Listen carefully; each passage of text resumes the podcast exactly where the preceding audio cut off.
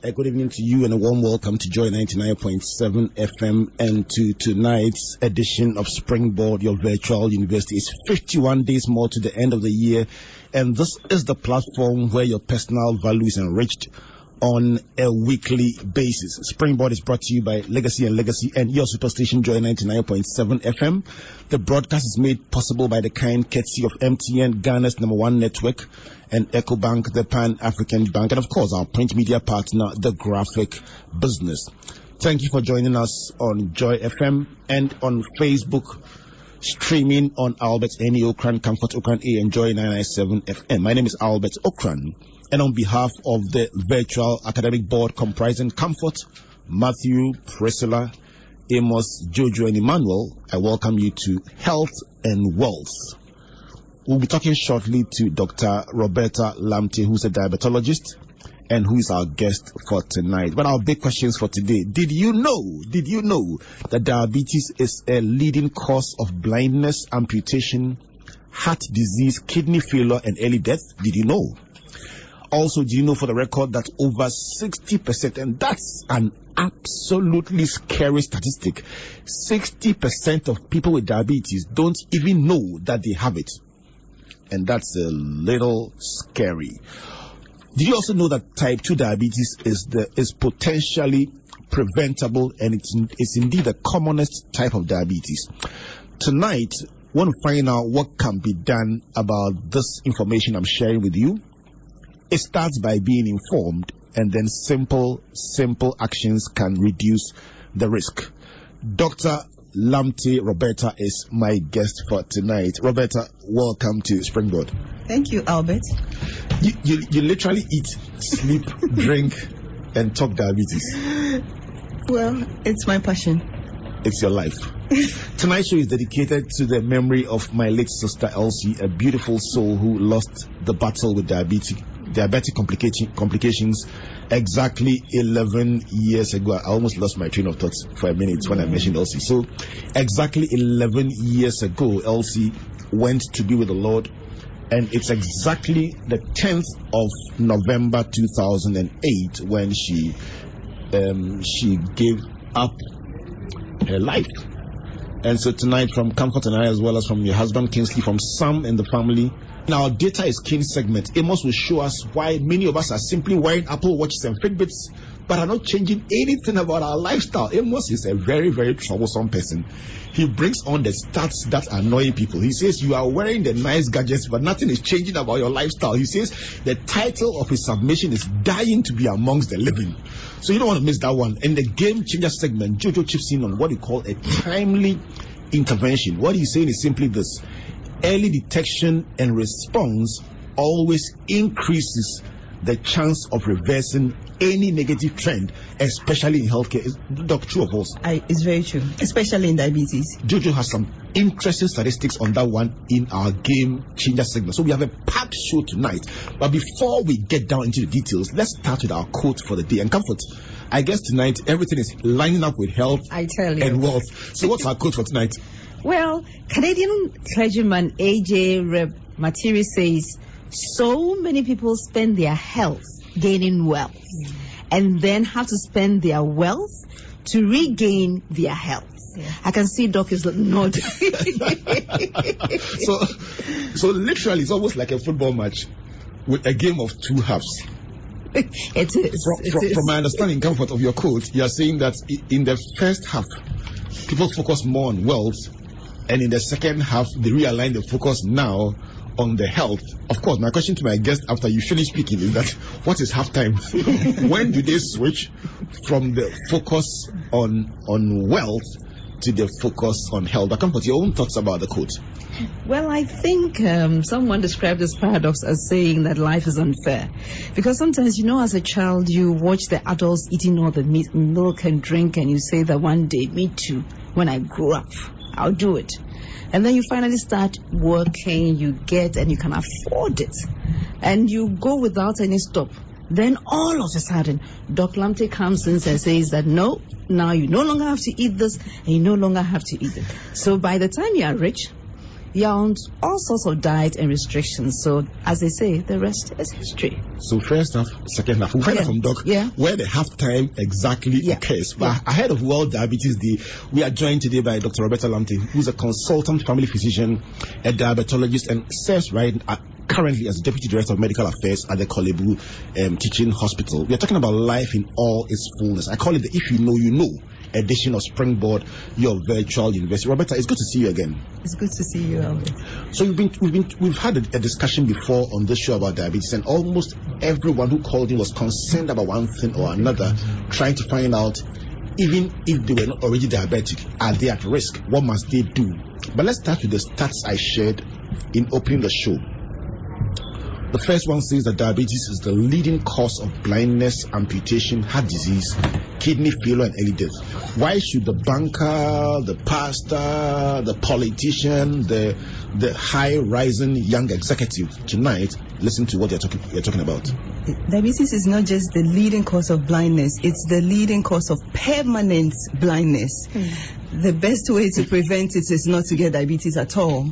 And if you do get diabetes, then the best thing to do is to try and prevent the complications from starting. Right. Um, if you know, it makes a big difference because the commonest type of diabe- di- diabetes is type 2 diabetes, and that is largely preventable. For a disease that is preventable, that causes so much havoc, it's disheartening. No, when you say it's pre- preventable, what does it mean? I, I mean, I have been thinking about what you said. And just by the way, for all, all those who are asking, when is World Diabetes Day?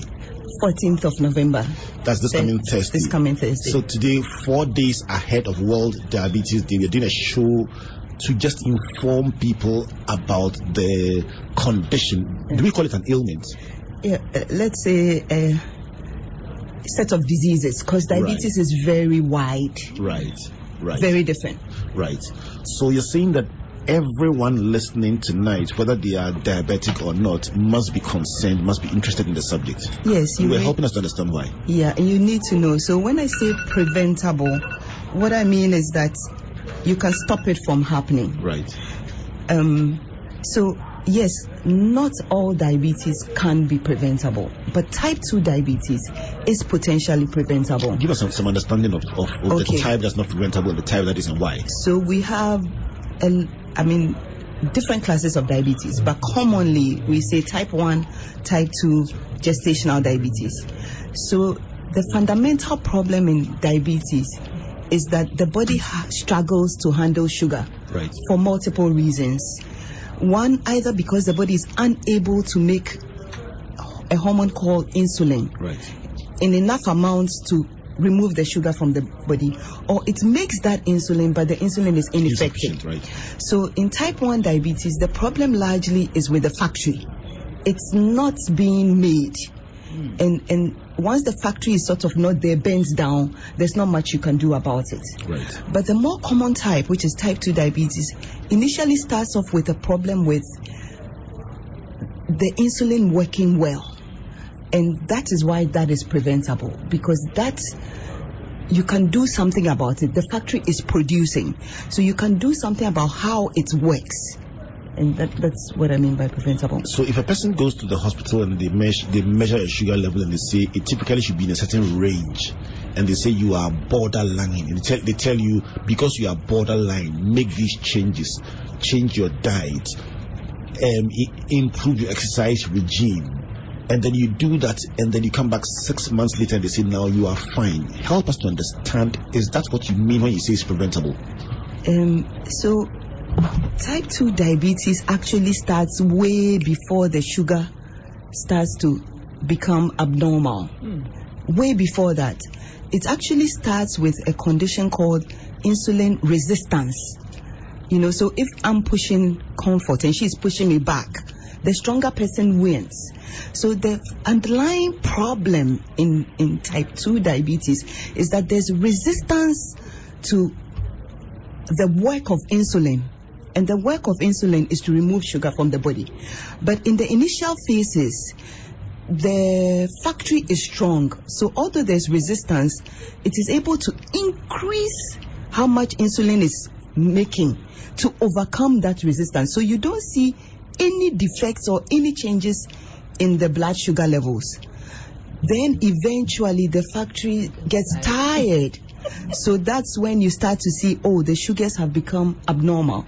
So when we say that your sugars are not quite in the range where we diagnose diabetes, and, and let me let me say that when the diagnostic criteria for diabetes is the point where the patient or the person is at increased risk for a diabetes complication. Mm. Do you understand? Yes. So it, it is kind of a bit far off from the point where the disease actually starts. Okay, so when we your sugars have now become not quite normal, but not yet at the point where you are at risk for increased complication, which is the point where we now diagnose diabetes. We say you got to do something about it. But truth of the matter is you got to do something about it when the person develop insulin resistance. Hmm. Way before you even start to say, oh, your sugar is borderline. Way before that. And that's why this year the theme is diabetes and the family. Because if there's diabetes in the family, you need to talk about it. Right. So let's say somebody listening tonight, there are two classes of people people who have a family history of diabetes, and then people who don't have a family history of diabetes. You are talking about it being preventable. What should my average listener do? Where should they start from? How can they help themselves? That's where my interest is. Okay, so you want to start off by knowing about the disease, especially if you have family history of diabetes first degree, second degree. The more family members are affected, the greater your risk is. And you start from that point. So if you know that you have family history of diabetes, then you want to learn the things you can do to modify the disease. Number one. Number one, have a healthy respect for food, especially if it is free food. Because that kind of food either tends to be not quite healthy or we tend to eat more of it just because it's free. So that's number one. Number two, understand the components of the food and how it relates to your blood sugar levels. Understand what it means when we say something is a carbohydrate. Understand how to count it. Number three, pay attention to your waist circumference. How much fat you are carrying around your waist before you put something in your mouth, ask yourself, what is this go, go, what is the effect going to be on my waist? Because that tends to be a rough indicator of how much fat is around your organ that makes the insulin, which you need to remove that sugar. Tends to give you a fair idea.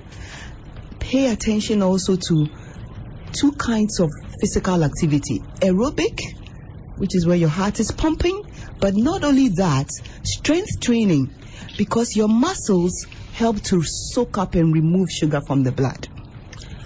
And by all means, education. it's major.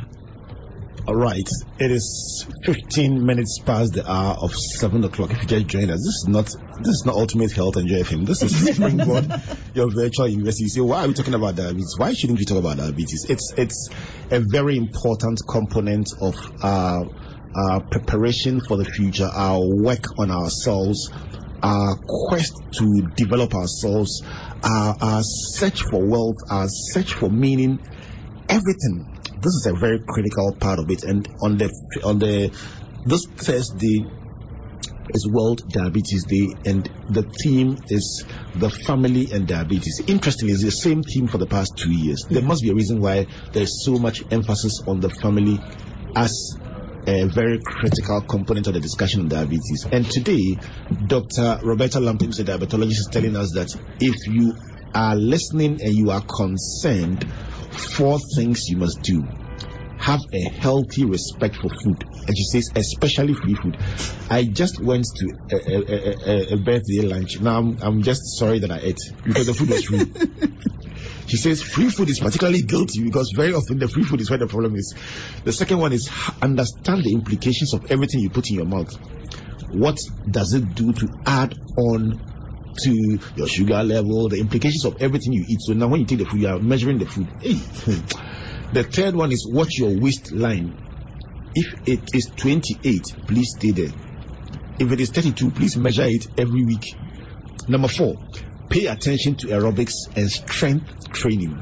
And number five, educate, educate, educate. That's why today is important. So, Roberta, you, you believe that religiously following these will make things better or minimize the risk to anyone who's potentially um, at risk? I strongly believe so. In addition to monitoring, because diabetes is largely asymptomatic when it first starts. And one of the first signs is your sugar levels go up when you finish eating, not when you're fasting. So you want to catch it and know what's happening at that time. And if you see a healthcare practitioner, there are tests that we'll do, especially if you have family history of diabetes. So for every patient I see that has diabetes, I say, I need to see your children. I need to see your children. I need to see your siblings if possible. Tell them that you have been diagnosed with diabetes and it has implications for them. They need to come into the hospital. So that together with monitoring makes a whole lot of difference because um, as one of my patients says um, it becomes revealed to you sort of because you you you have no idea oh is this how high my sugar went after eating that white rice then all of a sudden you don't even want it anymore you want the kontomire instead i'm going to spoil the evening of many people tonight when we come to the, the diet but i'm going to hold on for a few more minutes while i ask my guests my listeners to call their friends who love their food to tune in. If you know somebody who takes very good care of themselves in the opposite way by ensuring that they eat in layers, please call them that there's something, some very important discussion going on on Joy FM. They should listen. I Tell them it's very educational and very inspirational. And then when they tune in, they'll find out what it's about. So this is about the future, Roberta, about securing the future why um, you see about 60% of people who have it don't know it i know somebody who were in a youth group together young. It's not like the the, the, the, and the perception is that typically people who are diabetic are older relatively older. This was in our youthful days when a youth group together this guy died and it was only after he died that we found out that he, he was he was diabetic and he never knew. Why do people have diabetes and not know? Why? Because it is unfortunately it doesn't have any symptoms until it's very advanced. Remember that the cutoff for diagnosis is the point where you are at risk for complications. So by that time, actually, you have lost about 80% of the cells that make insulin for you. Hmm. It is it is at that point that you meet criteria for diagnosis. By the time we say pre-diabetes, oh, your sugar is, you're not quite diabetes, but you're heading there, you've lost about 60, 67% of, of the cells that are able to make the, the, the, you know, so the body is sort of very, will I say, resilient. So it increases its production so that I think is the fun because it's asymptomatic and unfortunately we don't do routine checks when we go to the hospital. Um, ideally, really, if you come into the hospital and you say, I have a headache, we should check your sugar. If you come into the hospital and you say, I have diarrhea, we should check your sugar. If you come and you say, there's nothing wrong with me, we should check your sugar because that's the best way to pick it up. You, no, as for you, your case is an extreme case. You, as for you, everything, everything in the world revolves around around diabetes. But let, let me let me let me take this further back. So you've talked about the 80% situation. You've talked about the 60% situation. Somebody listening says, "Listen, I want to block this thing at the 10%, 20% situation." What should somebody who has no symptom, somebody who has nothing but is concerned, what should they do? Number one, check the, check your sugar, not your fasting sugar, but what it is when you finish eating. And a test that we do in the lab we call HbA1c. It will tell you what your average sugar over three months is, and you have a fair idea where you are, whether you're in a good place or you're not in a good place. So if you're in a good place, you continue doing the good things that you're doing. If you're not in a good place, you want to start making changes. You want to start understanding the food. And as you say, we'll come back um, to that later. But truth of the matter is, as a country, our cultures, we, we have seen food as carbohydrate. But it shouldn't be like that. It, the carbohydrate is the into so the dessert part of it. The food is the vegetable part of it. So draw, draw. I mean, give. Let's let's go. Let's go into food. Um, I, a friend said to me, "You see, the food eh, it's very difficult." The person was almost lamenting. He said, "He said, when you eat, you just are not full, so you have to top up." Roberta, maybe he's speaking for a, a, quite a number of people who feel that eating eating is an you have to go through a process. Start continue and finish and arrive and breathe in deep. And you say yes that's mm-hmm. it. Are they wrong Well, not quite. It only depends on what they are filling up on right and the time they are eating. Let So me st- let me say the, the time. the times what's your recommended times I, I recommend that people try and eat in windows. So you have about an eight hour open window for eating. And if you can, a 16 hour window closed for not eating. So that would be like eight to four. But if you can't make it in that window, eight to six, I think is reasonable. So eight, 8 a.m 8 a.m. for to, those who eat breakfast at 5.30 is no good eh? well, uh, you know, the, the body also, you know, the insulin production follows what we call a circadian rhythm.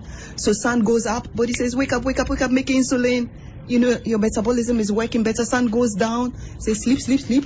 So you want to tie it to the circadian rhythm. So I would go for eight to four, maybe push it a little bit to eight to six maximum and try and work with that. And then, so typically breakfast 8 a.m yeah, about that. lunch One, two,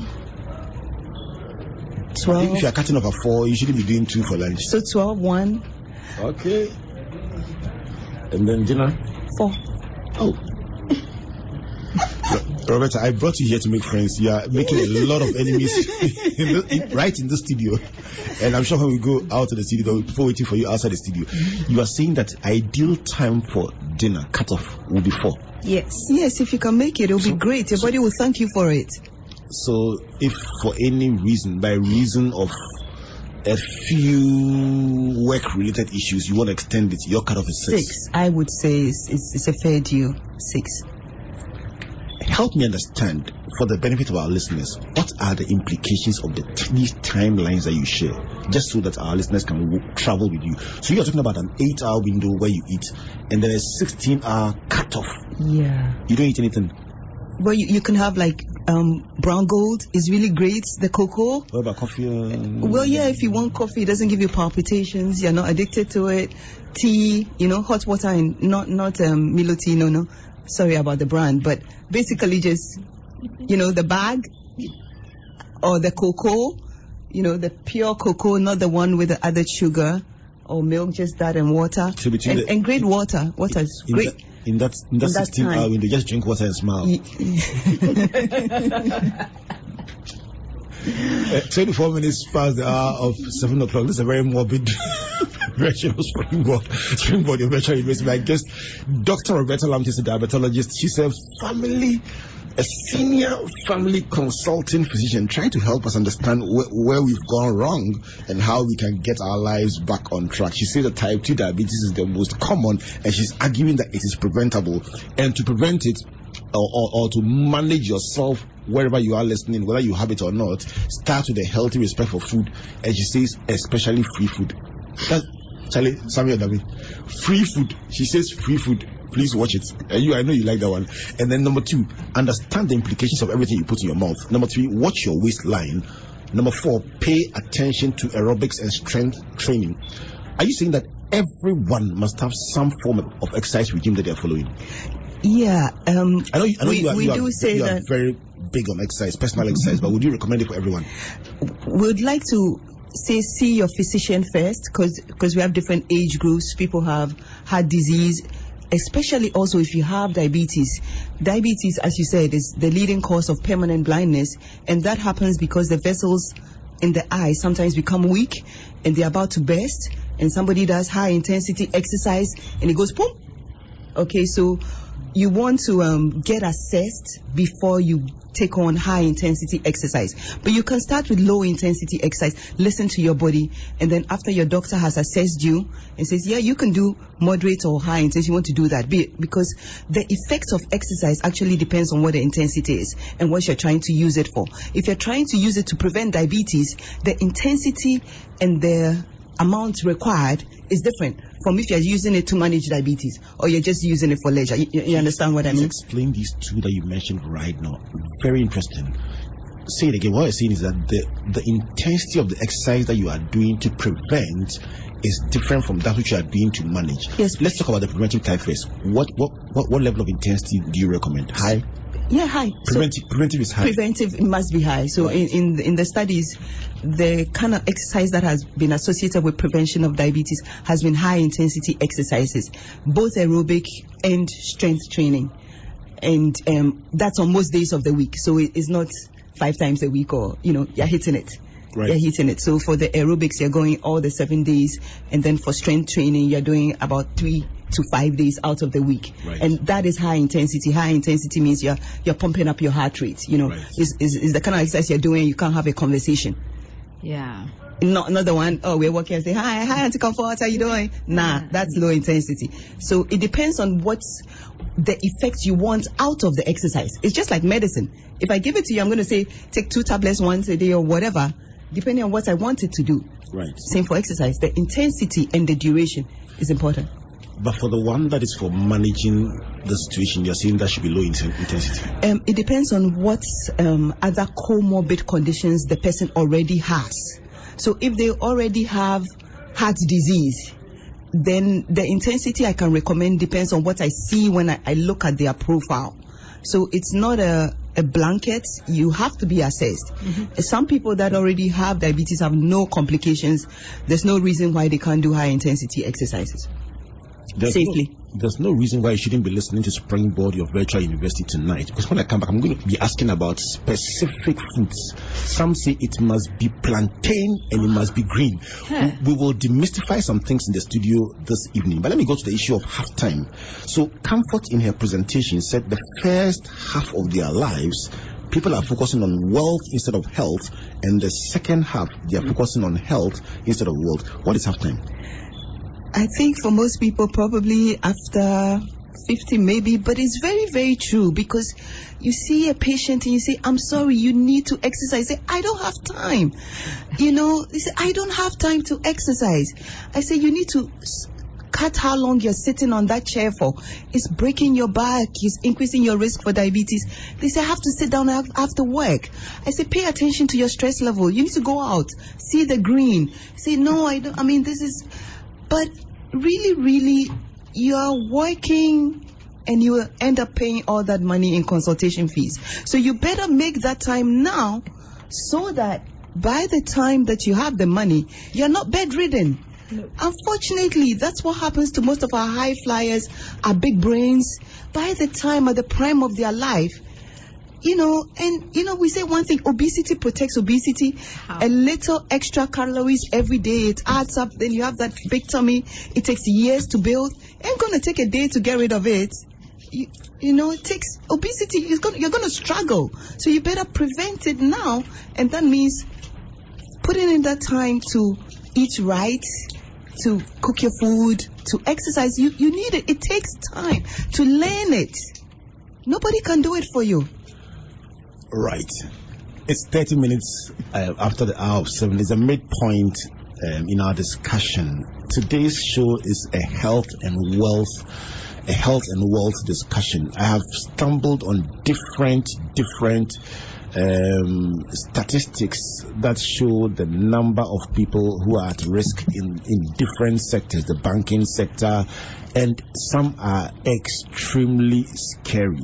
One thing is certain, uh, Roberta is right when she says many of our big brains, many of our high flyers, many who are in the industries that are supposed to be building our nation are themselves at risk of diabetes and a lot of lifestyle related diseases. What she's saying is that a lot can be done to prevent, a lot can be done to manage these conditions if you are informed. And so dedicating an hour tonight to finding out what is required is a great idea. Let me play a song for for everyone listening tonight who is doing your very best to manage a condition uh, uh, like this or who has a loved one and you are supporting them as we talk about the family and diabetes i think it would be great to help somebody. So this far by grace by edwin Dadson is the song i'm going to be playing in a minute and i'm going to dedicate it one more time to the memory of my sister elsie who went to be with the lord 11 years ago exactly today and she died of diabetic diabetic complications. And I want to believe that somebody listening tonight can have a better life because you would learn what to do and what not to do, so that you will live a full life. And tonight I greet um, her husband Kingsley and the children, and uh, the, the brother Sam, and everybody else um, connected to uh, mom, mom Dora, of course, and everybody else connected to um, to um, Elsie.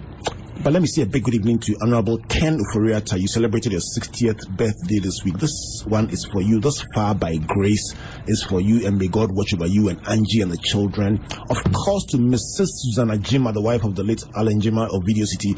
You turned 67 on Thursday. I know you are listening. You are an avid listener of Springboard, a virtual university, so enjoy this one as well. And then good evening to Aquile. Aquile of Bottling Solutions. I I mean, Aquila is a regular, consistent listener. She she's the tracker. She tracks Springboard and makes sure the live streaming is always always on point. Enjoy this one tonight. The song is This Far by Grace by Edwin. Please don't go away.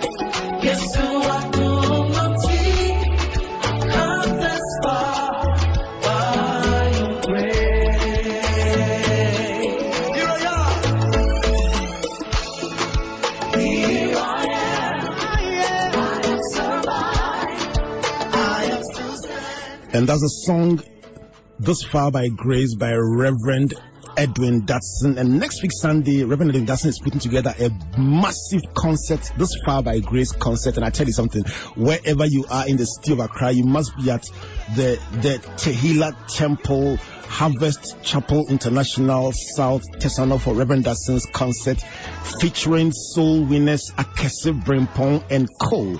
It's the This Far by Grace concert with my brother Edwin Dadson. Come support him as he launches some more music that will be a blessing to you. But tonight, wherever you are on this journey, there's so much God wants to do with your life.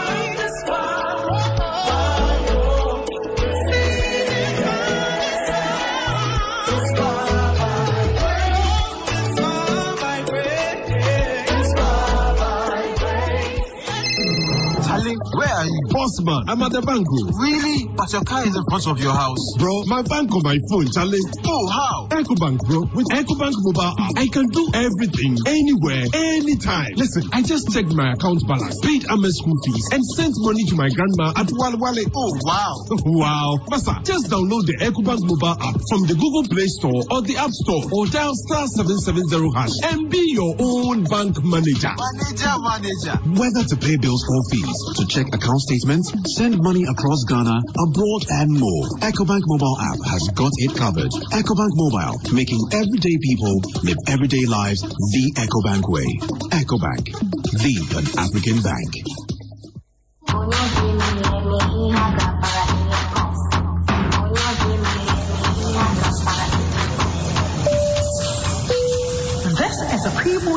Announcement for MTN Pulse and Chill Flight 567 to Dubai. Keep browsing and talking with your MTN Pulse bundle to stand the chance of winning an all-expense paid trip to Dubai. You can also win Bose headsets, 4G devices and more from now to 30th November.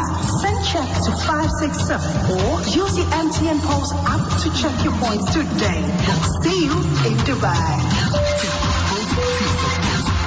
MTN Pulse. Just be. Terms and conditions apply. We date for you everywhere you go. 23 minutes of of 8 o'clock. This is Springboard, your virtual university, and I want to be my guest this Tuesday at the Life Improvement Seminars at ICGC Christ Temple as we look at building your finance base. Life expectancy is going up, and therefore you will live long in the name of the Lord beyond your retirement. You don't want to live long and be broke. So this Tuesday, let's find out how to ensure that you are not only alive but financially sound. Make a date at Christ Temple this Tuesday, 6 to 8 p.m. as we look at how to build sustainable finances for the future and also how to how to invest for the future. But ahead of the seminar at 6 p.m., there is there is a whole fair where you can come and find out, talk to companies like EcoBank, GHL Bank. You can come and find out housing solutions from Baid Valley Limited. Just find out what is on offer. Access Pension Trust, Enterprise Trustees. They would help you and walk you through and Lene will show you what jobs are available. If you are unemployed, if you are broke, if you are looking for solutions, or if you are concerned about your pension, how to ensure that way after you retire, you'll be fine. Please, Christ Temple is a place to be. Tuesday, come at 3 p.m. for the fair and stay at, for, at 6 p.m. for the seminar. And by the way, talking about EcoBank, if you are a trader or a merchant looking to grow your business, then this is the time to grow faster and go further with EcoBank's Digi Banking Pack. The EcoBank Digi Banking Pack is designed specially with the growth of your business in mind. The benefits are amazing. They include a zero opening balance, no monthly service charges, automatic access to EcoBank's payment and collection solutions, a loan of up to 200,000 Ghana and much more. The EcoBank Digi Banking Pack also comes with capacity building and financial literacy programs to empower you to grow your business. To find out more about how to grow faster and go further with a bank that understands your business, visit the nearest EcoBank branch or call toll free on 3225 or email us on digipackgh at ecobank.com. EcoBank mobile app has won the CIMG Product of the Year for the year 2018, and EcoBank is two times CIMG Hall of Fame Bank, and EcoBank by far is the Pan African Bank. Let me go to Amos, who always causes trouble with his statistics, to tell us why we are wearing the devices, but nothing has changed. Amos, what do you have for us today? Tonight, our segment is titled Dying to Be Amongst the Living. And this is speaking to the conscious effort that we need to make in order to ensure that we are living healthy and also improving our life expectancy. And we draw heavily on the Philips Future Health Index report for 2016. And the percentage of patients who own or use wearable technology is on the increase.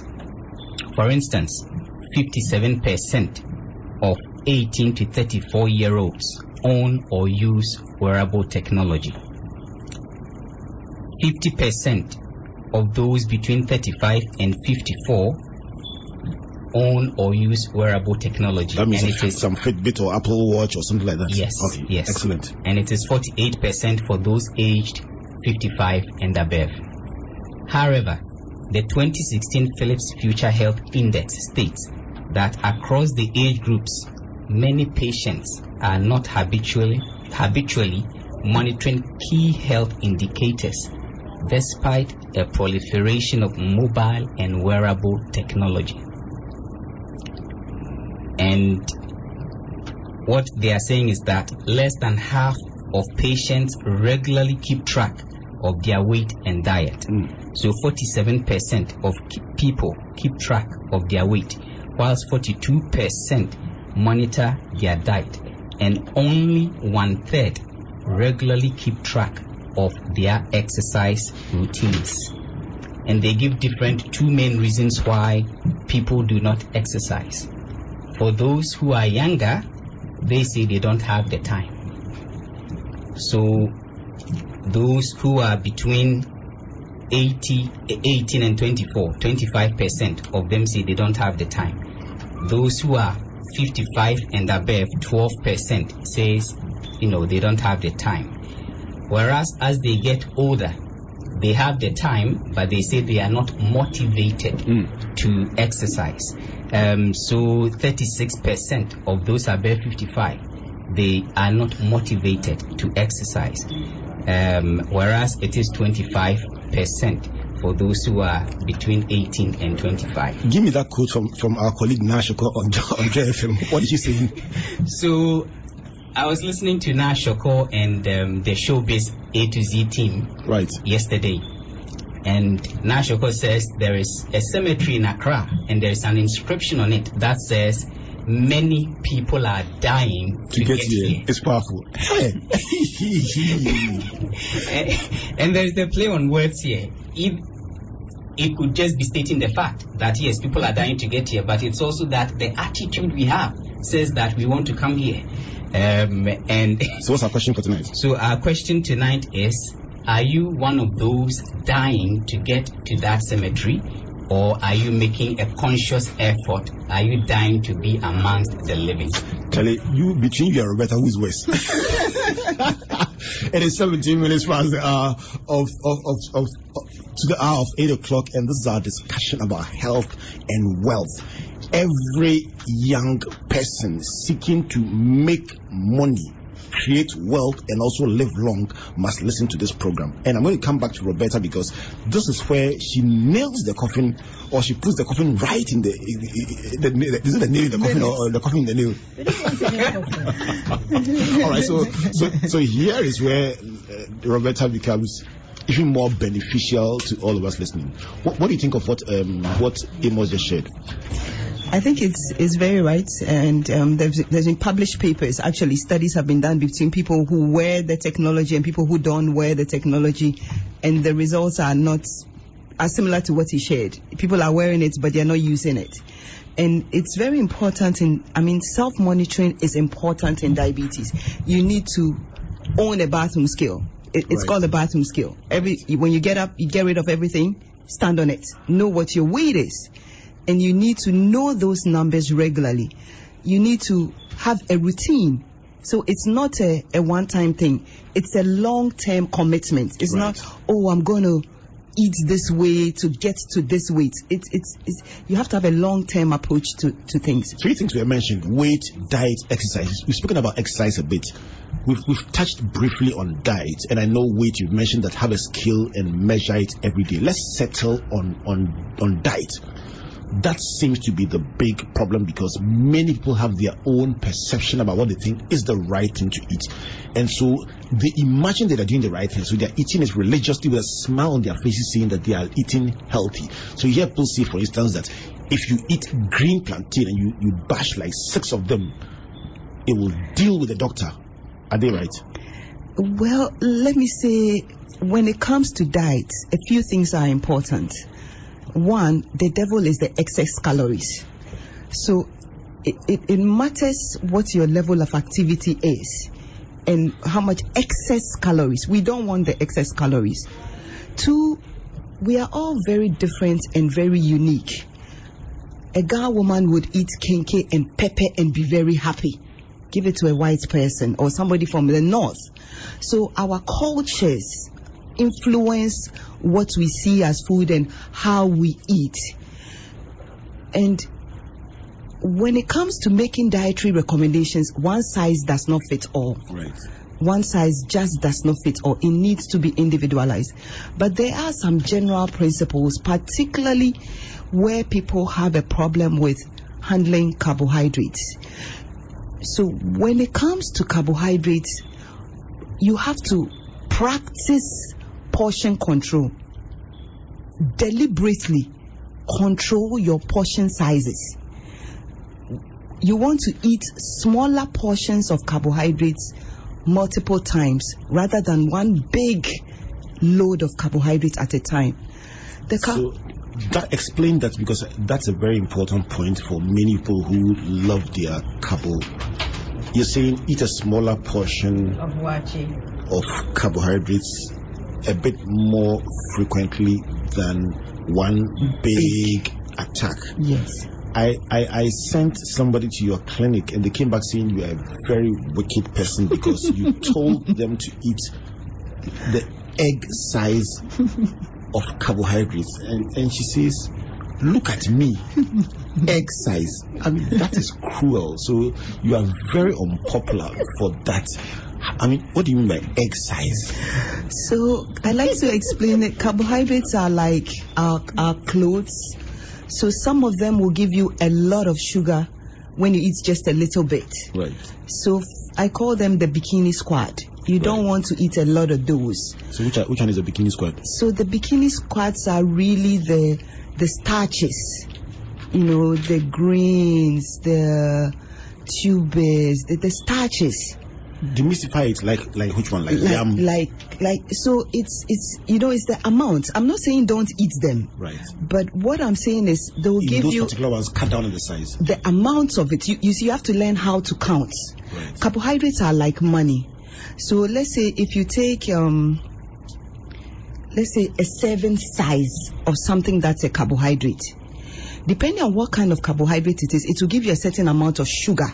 Right. Do you understand? Yes. So you are looking at how much of what will give you that amount of sugar. And we are saying that if the thing is a starch, if it is a fruit or a milk or milk products, then one serving of it will give you 15 grams of sugar or thereabouts. Milk will give you about 12. One cube of sugar is about 5 grams. So if you eat this amount so it, it's a bit complex, but you have to understand that there's this principle, Okay, you know. so in general, in which, Are the, general. the? So the, the leafy green vegetables, you can't go wrong with that. And my emphasis is on leafy green. Leafy green. Yes, like kontomire, Okay. like ayoyo, like ademe, like lettuce, kale. Oh, the leafy green ones. You really cannot go wrong with them because they are, the sugar content is really very minimal. So you sort of like load up on those and then you skim on the Cucumbers. cucumbers are great. They are great. You love them. I do. I do. When you say leafy green, does it give the impression that carrots don't come in that in that bracket? Yes, carrots don't, but they are still lesser carbs than, let's say, plantain. So to put it in context, if you take one cup, okay, and a cup is about 240 mils of, of a leafy green vegetable, you only get 5 grams of sugar, which is equal to 1 cube of sugar. Okay. But if you take one cup of carrots, cut up carrots, you're going to get 10 grams of sugar, which is two cubes of sugar. Right. If you take one apem, average size small one, you're going to get 30 grams of sugar. If you take one ball of one CD kenkey, we are looking at closer to 200 grams of sugar. So you get the idea. And that was a, a body blow to all the guns. All right. It is it is ten minutes to the hour of it's 10 minutes to the hour of 8 o'clock. It's not getting any better in the studio because the guys are making their calculation, the scientists are making their calculation, and nobody nobody is finding their level because it's a very interesting discussion. One thing is certain everyone listening tonight must go away with something about a change you must make. I don't want Roberta to go into the complications of diabetes because that will be even more difficult to handle. But one thing is certain if you've seen somebody who has it or you know somebody who has it, you know you just don't want to have it. Let's go to our game changer segment because tonight this, the, the issue is very simple. Early detection and early response can make your life far, far easier. Jojo, take it away. So uh, tonight has been very, very, very interesting. But a few months ago, I was driving with a friend on a road that was under construction. And you know, we're jamming to music, and she remarked about the loose chippings from the roadwork that was going on. And right on cue, we heard a loud crack. And the car in front of us had actually dislodged a stone which flew right into her windshield. So we looked around until we found the crack, and it was tiny. So I was like, you know, thank goodness you probably don't have to repair it. But then she insisted on getting it checked out, and I was like, whatever, you know, if you must. And the next time I met her, she showed me the glaring flaw in my mindset. She told me that when the repairer actually filled the crack, the sealant spread way beyond what we saw initially. So it turns out that the crack had actually made hairline fractures in the windshield that we could not see at first. Today, our game changer is timely intervention. If my friend had not been so insistent and proactive, the crack could have expanded until it caused the windshield to implode. So then she asked me the begging question, which one costs more, paying for a minor repair or buying a whole new windshield? I was embarrassed, but she was 100% right. Today, as we discuss health and diabetes on the show, let's not forget two things. First, our eating decisions, our daily decision, you know, eating junk or departing from our usual exercise routine, they are like the hairline fractures. They seem insignificant, but they build up over time and can cause real damage. And secondly, if you see something, you should say something or do something. You know, don't ignore what may be a notable symptom until it's too late. Early, ca- early detection in medical care is really important. For instance, 90% of people who detect colorectal cancer in stage 1 survive, whereas only 10% of stage 4 patients survive. And it reminds me of this idiom that was drummed into my head as a child. A stitch in time saves nine. This week, let us address our issues, both medical and otherwise, as they come up, instead of allowing them to fester. This has been the Game Changer with Jojo Ocran. Have a phenomenal week. And a phenomenal week means kontomire, ayoyo, ademe, kakumbes, green, green, and green. Not red. Bitter cocoa. Oh, Lord of mercy. it is seven minutes to the hour of, of eight o'clock. Lo- uh, Roberta, your thoughts about, about the game changer? I think it's right on point and it is very, very true when it comes to diabetes because if you nip it in time, you actually can't prevent it. If you miss that, you could potentially reverse it if it's early. But if you miss that window of opportunity, then diabetes becomes irreversible. So, right on point, right on point. Good evening to you, Sylvia Rita Osei of the Korle Bu Teaching Hospital. You are listening with rapt attention and you are saying, this is what radio should be doing. Please, I beg you. We are doing it only for today, but it should last you for a whole year if you listen attentively enough. But this is it. Um, as we wrap up for today, Roberta, you've said a number of things, but I want to drill down to the big takeaways for me, and then I want to come back to you to um, add on what it is that we should think about beyond what you have said. During the break, Jojo mentioned Kelly and you responded in a way that did not make him happy. So I'm going to ask you to say it in your closing remarks by all means. But you said a few things, one of which is that it's about diet, it's about exercise, and it's also about weight. And among other things, you said that the And the management timing of the meal. Right. I'm going to grab, push that one to in. And so with, with diet, you said that there should be preferably an eight hour window where you eat and a 16 hour window where you don't eat. If you do that, you give yourself a better chance of survival. You also are saying that with the diet, let's not get excited about the starches, the, the sugars, and the carbs. Let's move greener and greener and greener in our diet, and we'll be better off. And you're seeing that some of the portions, just one cup can shoot you to some levels that are very, very frightening. The guys did not like that one at all. No, no, no, we did not. Yes. You also have mentioned that the, the devil in your diet is in the excess calories, and so we should practice portion control. It may not be nice, but it will give you a longer life. You will make money, so please live long so you can chop it. Right, and with exercise, you're saying that there are two types: that, that which you are doing to prevent, and that which you are doing to manage. That which is preventive must be high intensity. That which is done to manage must be on, the advice of your physician or your doctor. So that one we will work with that one. And you, you said something that I really would like you to touch on before you go. We've been used to fasting blood sugar. We say when you go to the hospital, don't eat before you come. Then they measure your fasting blood sugar. Once that is fine, they say, yeah, you are cool. But you are saying that measure your blood sugar after you've eaten. And you are talking about HbA1c. Please educate us on that one before you go. Okay, so I said the problem in diabetes is because um, there's not enough insulin to remove sugar from the body. Right. So the the insulin is made is produced in phases. We have what we call the first phase insulin, and that is made after you eat. It's the body's ability to change how much insulin it is making to match the food that you have eaten. Mm. So where there are no issues, if you do go ahead and eat that 200 gram kenkey, the beta cell are going to rise to the occasion, make more insulin, and make sure the sugar doesn't rise. Mm. But where there's a defect in diabetes or there's a pathophysiology, it starts from there. The body is not able to dynamically mm. change how much insulin it is making Right. to match what you are eating. So the food is a challenge. And that is where you pick the first defect. Right. By the time you haven't eaten anything, what is controlling that is second phase insulin. It's a basal, smaller amount of insulin that is required. And most people will, will be able to manage that Right. until the disease is far advanced.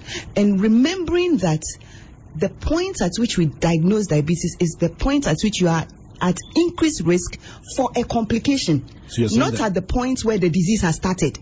You don't want to wait until you are at increased risk for a complication, which is where you will meet diagnostic criteria. You want to pick it up before that. So what I'm saying is you if you have family history of diabetes, you should be interested in what happens to your blood sugar level after eating.